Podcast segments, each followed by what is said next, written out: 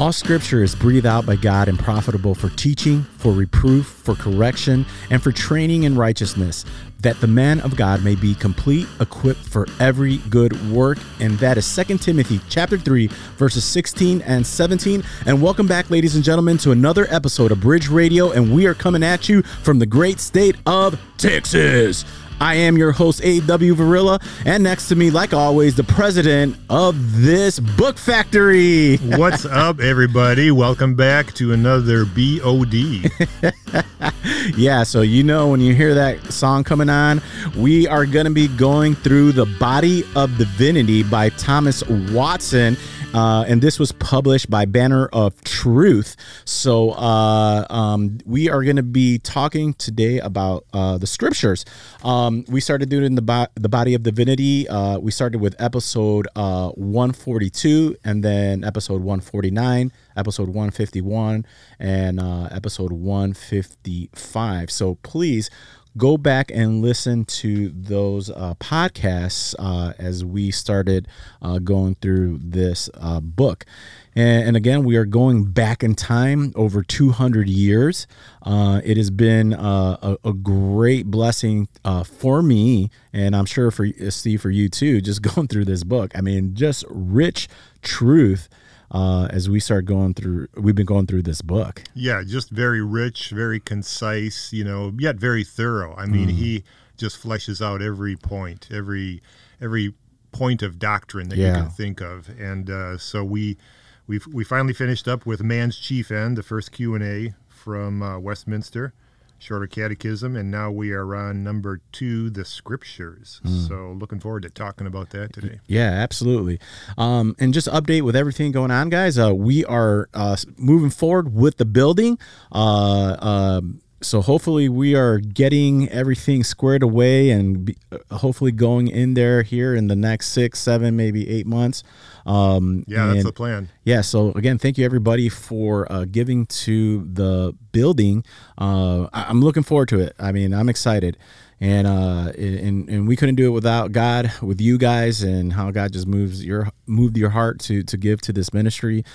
We have a lot of exciting things just coming up. I've been saying that, but man, like I just can't wait. Like, we just got some cool things just happening. We do, and I'm especially excited about the Spanish. Yes. The Spanish outreach that we've got going on. And, the ministries, the podcasts that we're going to be doing, and we are doing already in Spanish, and looking forward to doing some conferences. Yeah, that's going to be awesome. So. Yeah, no, and when we've been saying that we've been busy, a lot of it has is because of the Spanish side of everything. I mean, Steve and Cielo and Joey and Eduardo and Dr. Raphael and just other people the Lord has just been bringing people to the ministry. He has. It's a group effort for sure. Yeah, because my Spanish is just horrible. I've been helping out Dr. Raphael, and I'm just like, I can't wait for Eduardo to come down here so he can be his co-host, because I sound like an idiot sometimes.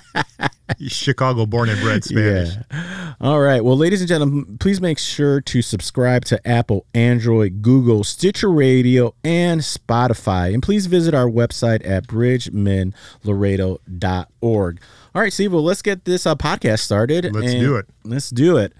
So, Steve, why don't we begin? We are on page 26 of The Body of Divinity, and we're in the part of Scripture. So question number 2, what rule hath God given to direct us how we may glorify and enjoy him? And he answers by saying, the word of God, which is contained in the scriptures of the Old and New Testaments, is the only rule to direct us how we may glorify and enjoy him. Yeah, and we just opened up the podcast with 2 Timothy chapter 3, verse 16. He goes on to say that all Scripture is given by inspiration of God. By Scripture, he understood the sacred book of God, and it is given by divine inspiration. That is, the Scripture is not to the contrivance of man's brain, which means imagination of man's brain, but his divine in its origin. He goes on to say the image of Diana was held in veneration by the Ephesians because they suppose it fell from Jupiter. Yeah, and then he quotes from Acts 11. Acts 14:35. The Holy Scripture is to be highly reverenced and esteemed because we are sure it came from heaven. And the two testaments are the two lips by which God has spoken to us. So Scriptures are inspired by God. They're not man-generated, not man-centered. These are words that are written down by man, but they are inspired by the Holy Spirit. Yeah, it's going to be interesting as we go to these points here, and I'm going to let you talk this this part here when he answers this is asking this first question, because you get to speak a little Latin. Okay, so here we go. How does it appear that the Scriptures have a hus divinum?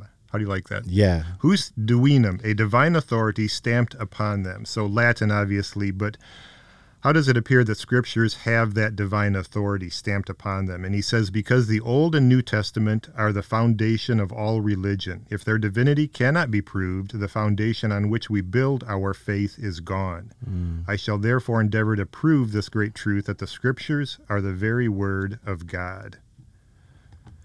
And then he goes on to talk about basically 7 points that he gives, 7 cogent arguments by which we may come to believe that the Scriptures are the Word of God. I really like that he says, I wonder whence the Scripture should come, if not from God. Bad men could not be the authors of it. Would their minds be employed in inditing such holy lines? Would they declare so fiercely against sin? Good men could not be the author of it. Could they write in such a strain, or could it stand with their grace to counterfeit God's name and put, "Thus says the Lord," to a book of their own devising? Nor could any angel in heaven be the author of it, because the angel pries and search into the abyss of gospel mystery. That is so true. That was one thing that really, really just struck out to me. If you're going to write a book about yourself, you would never put bad things about yourself. Exactly. You would just put your best face forward. Yeah. And I really found that interesting that he points that out. Yeah. That's what I like about Scripture. It's so real. It gives the good, the bad, and the ugly.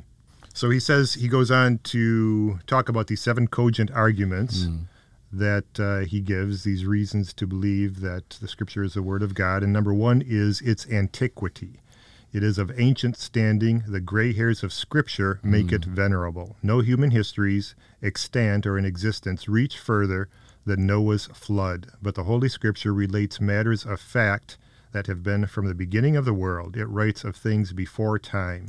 That is a sure rule of Tertullian. That which is of the greatest antiquity is to be received as most sacred and authentic. You're not going to read the Latin there? I'm going to skip the Latin sentence on that one. I was trying to pronounce it. It was id verum quod primum. Yeah. So, yeah, there's a lot of Latin in this book. So he goes on to say in point 2, we may know the Scriptures to be the Word of God in its miraculous preservation in all ages. The Holy Scriptures are the richest jewels that Christ has left us, and the Church of God has so kept these public records of heavens that they have not been lost. Yes.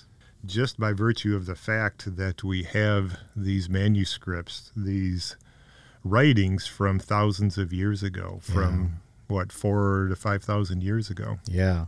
And it's amazing when they found the Dead Sea Scrolls back in, the 40s? The 40s, that when they're comparing it to Scripture, there's nothing there that is different. Right. I mean, we know that there's just little variants but it's nothing has changed. I was surprised about that, Not surprised, because I know that God's preserved his word, but time and again, when man digs in the sand, the Bible just proves itself. Yeah, yeah, exactly. We have nothing to be ashamed of, nothing to be worried of, that we're going to find something that contradicts Scripture. Mm-hmm. He goes on, he points out that they have been given out a law concerning Scripture, as Pharaoh did the midwives concerning the Hebrew women children to strangle in the birth. But God has preserved this blessed book inviolable to this day. The devil and his agents have been blowing at Scripture's light, but never blowing it out. A clear sign that it was lighted from heaven. Yeah, and he says here before this part is section 2, the letters of Scriptures have been preserved without any corruption in its original tongue. The Scriptures were not corrupted before Christ's time, for then Christ would not have sent the Jews to them. He said, "Search the Scriptures." He knew the sacred springs were not muddled with human fancies. Yeah, amen. And then the third argument that he gives is the Scripture appears to be the Word of God. By the matter contained in it, the mystery of Scripture is so abstruse and profound that no man or angel could have known it had it not been divinely revealed. And then he goes on to talk about that eternity should be born, you know, in other words, that Jesus would become human, that he who thunders in the heavens should cry in the cradle, he who rules the stars should suck the breast, that the Prince of Life should die, that the Lord of Glory should be put to shame, that sin should be punished to the full, yet pardoned to the full. Who could ever have conceived of such a mystery had not the Scripture revealed it to us? Yeah, I mean, who would have come up with so great a salvation, so merciful a way of salvation, except for God? You know, obviously not the contrivance of, not from the original, from any human thinking, but only God could have done such a great thing and a merciful thing for us to become human, to be just and the justifier of the one who has faith in Christ, you know, so that his holiness is preserved, his wrath against sin is preserved, yet he also pays the full penalty for sin by his own self in Christ Jesus. You know, what who could have thought of that? Yeah, and I know that we probably don't. I really enjoy going through this part just so we can just think just very deeply about what the Scriptures really mean. You know, sometimes we just, they're inspired, they're inerrant, you know, but man, what really does it mean? These Scriptures have been preserved in time without error. Yeah. He says, the matter of the Scripture so full of goodness, justice, and sanctity that it could be breathed from none but God. So the holiness of it shows it to be of God. Scripture is compared to silver refined 7 times, and that is Psalms 12:6. He talks about all the laws and edicts of men have had their corruptions, but the word of God has not the least tincture. It is of a meridian splendor. The word, thy word, is very pure, like wine that comes from the grape, which is not mixed nor adulterated. It is so pure that it purifies everything else. Sanctify them through thy truth. From John 17:17. Yeah, wow. And he ends that part. Who could be the author of such a book but God himself? Yeah. I mean, I love how he uses that expression. It's just like that thy word is very pure, like wine. Yes. Comes from the grape. Yes, exactly. It just reminds me of... Calvin talks about Scripture bearing its own authentication. And he says in his Institutes, Calvin says, let this point therefore stand, that those whom the Holy Spirit has inwardly taught rest upon Scripture, and that Scripture indeed is self-authenticated. Hence, it is not right to subject it to the proof of reasoning. And that's what we see in Scripture, right? We see by the majesty of it and by the testimony of the Holy Spirit, of course, but it's self-authenticating. He goes on to point number 4. He says that the Scripture is the word of God is evident by its prediction, its prophecies of things to come, which show the voice of God speaking in it. It was foretold by the prophets, a virgin shall conceive, and the Messiah shall be cut off. The Scriptures foretell, and I'm sorry, I should read the verses where he says, a virgin shall conceive, and that is Isaiah 7:14, and the Messiah shall be cut off, and that is Daniel 4:26. The Scriptures foretell things that would fall out many ages and centuries after, as long as Israel should serve in the iron furnace and the very day of their deliverance. Exodus 12 Exodus 12:41, at the end of the 400 430 years, even the self same day it came to pass that the hosts of the Lord went out of Egypt. This prediction of future things merely contingent and not depending upon natural causes, it is a clear demonstration of its divine origin. Amen.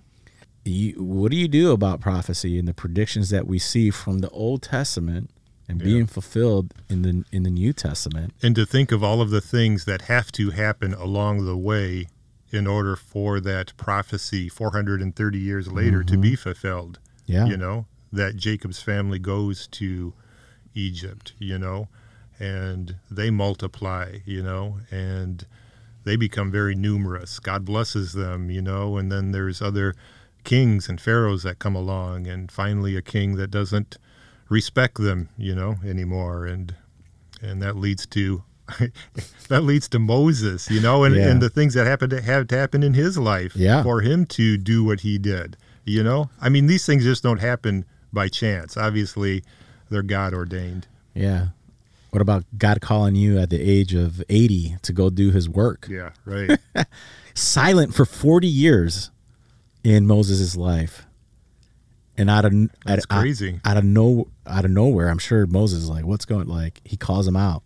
That to me, I always, like, blows my mind. Like, I wonder what he was just doing for 40 years. For 40 years. Yeah. And I think that just goes to speak that God is patient, you know? Yeah. His time is not our time. No. He works things out according to his plan. No, yeah, exactly.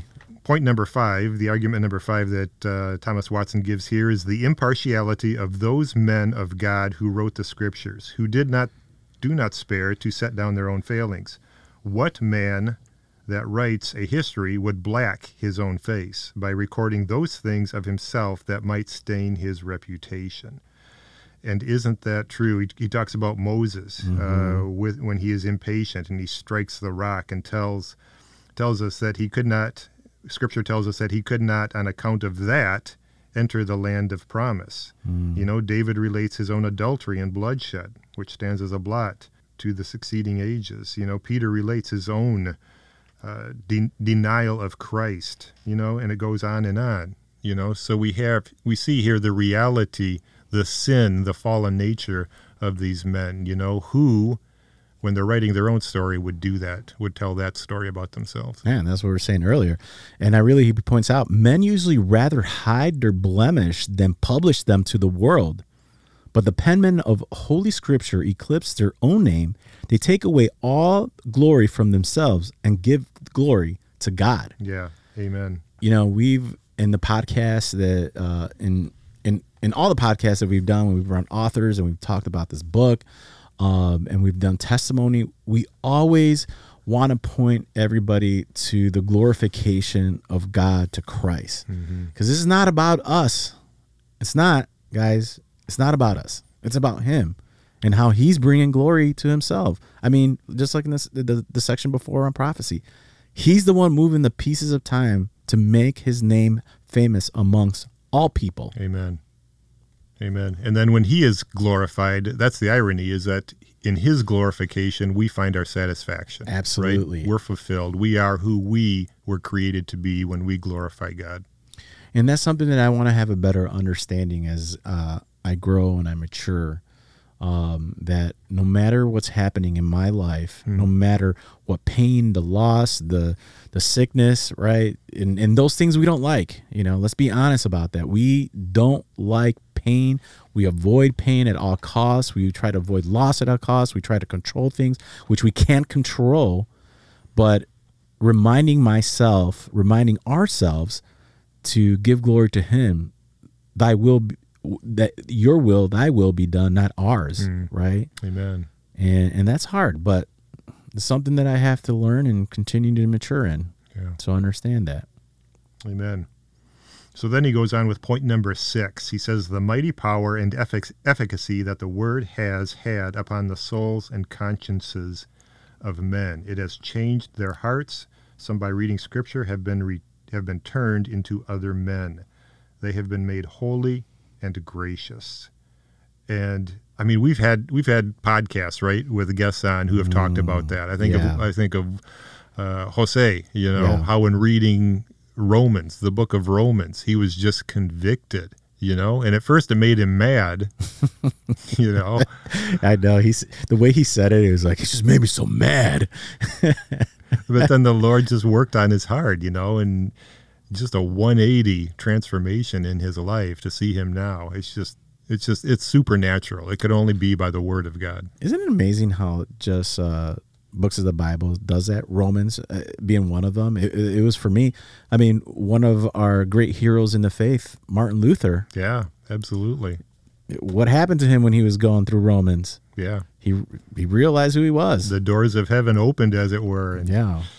I think he goes on to say here, if you should set a seal upon the marble, and it should make the impression upon the marble, and leave a print behind, the world will be a strange virtue in that seal. So when the seal of the word leaves a heavenly print of grace upon the heart, there must need be a power going along with that word, no less than divine. Mm-hmm. It has comforted their hearts. Yeah. Good stuff. Yeah. And then he says, when Christians have sat by the rivers weeping, the word has dropped as honey and sweetly revived them. And I think we can all relate to that, you know, how sometimes we'll read the word and it's just revived us, you know, it's like a balm for our soul. Yeah, absolutely. I mean, when a poor soul has been ready to faint, it had nothing to comfort it but scripture, but a scripture cordial. When it had been sick, the word has revived it. Our light afflictions, which is but for a moment, worketh for us as far more exceeding an eternal weight of glory. When it has been deserted, the word has dropped in the golden oil of joy. Lamentations 3:31. Yeah. The Lord will not cast off forever.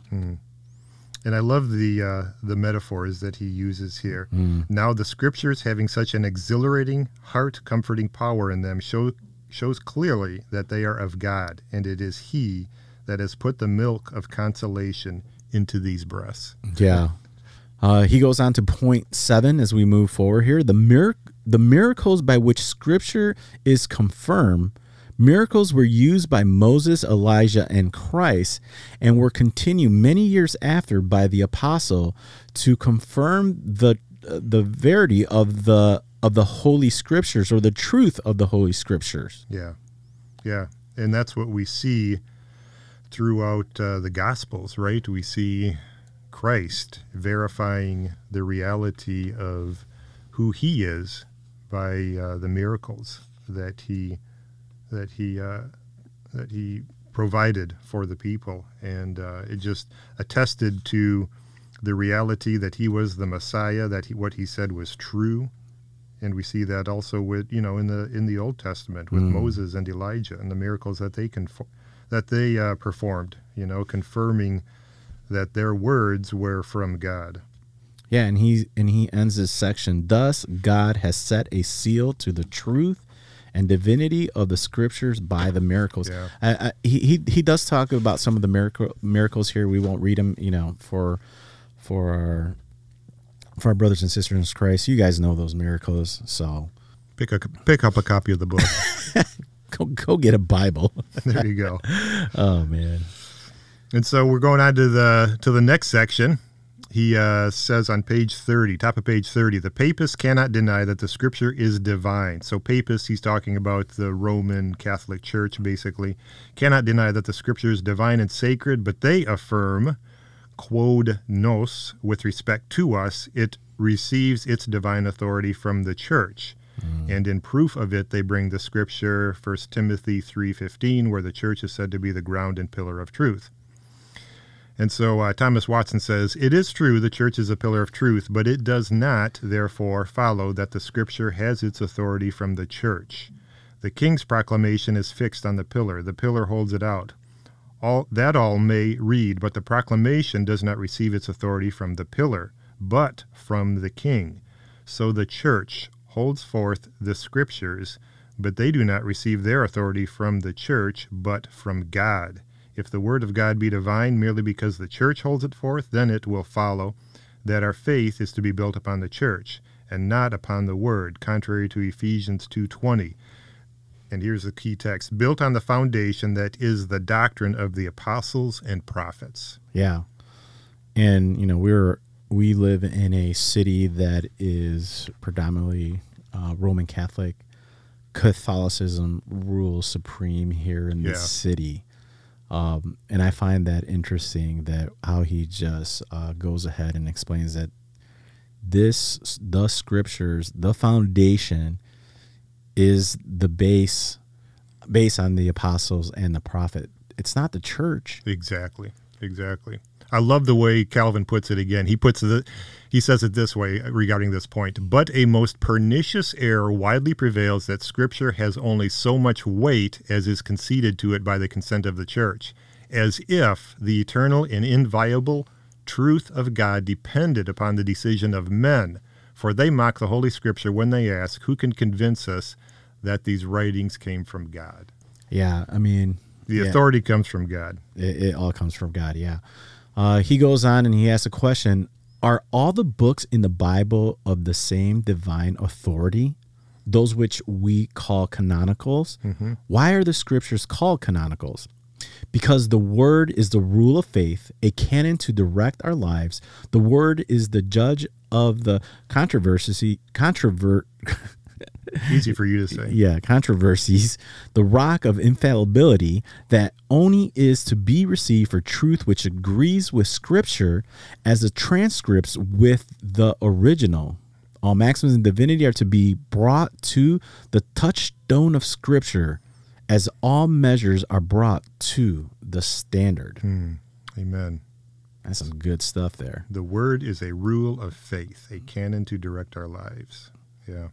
And then he goes on to say, are the scriptures a complete rule or canon? The scripture is a full and perfect canon, containing in it all things necessary to salvation.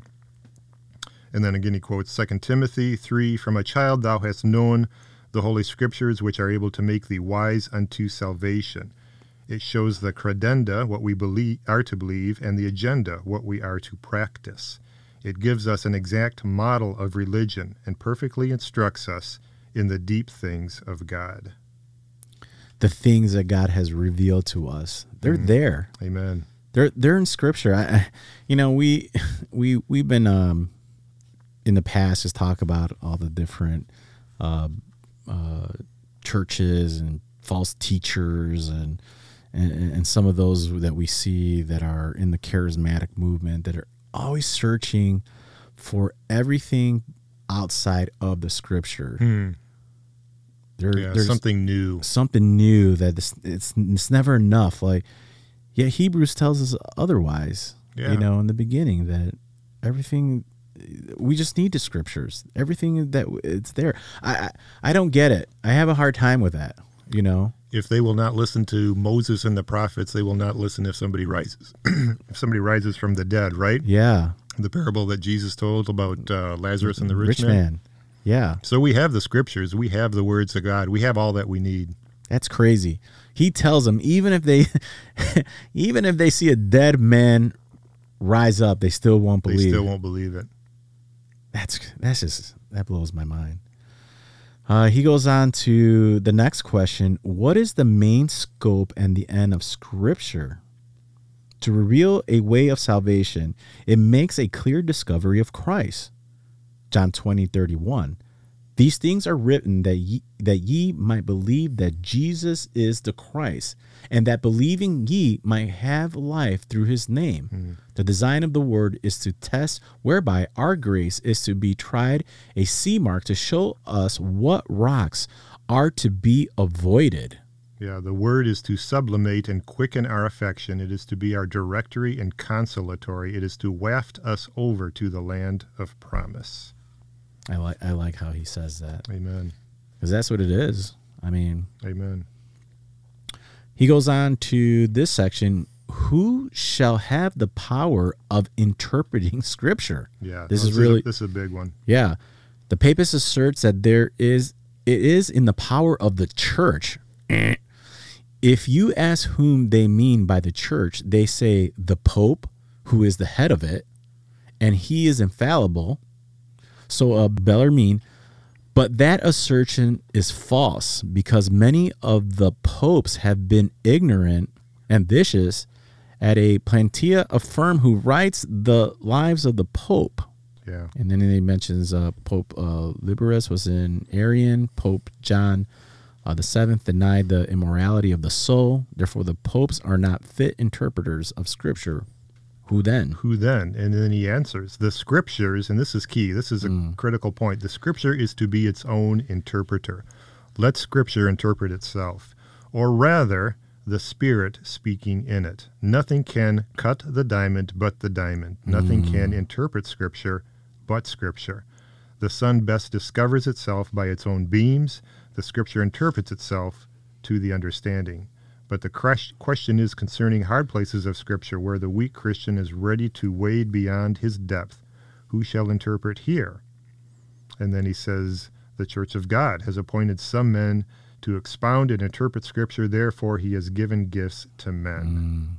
Yeah. Good advice. That is. And we know, we follow God, but God has gifted pastors and shepherds to expound the word. Oh man, thank God for those people who have that expertise, who have put in years and years and years of study, who God has just gifted to be teachers. I mean, we were just talking about Sproul and how gifted he was to be able to take profound theology, and just bring it down so that you can read it and understand it and apply it. Yeah.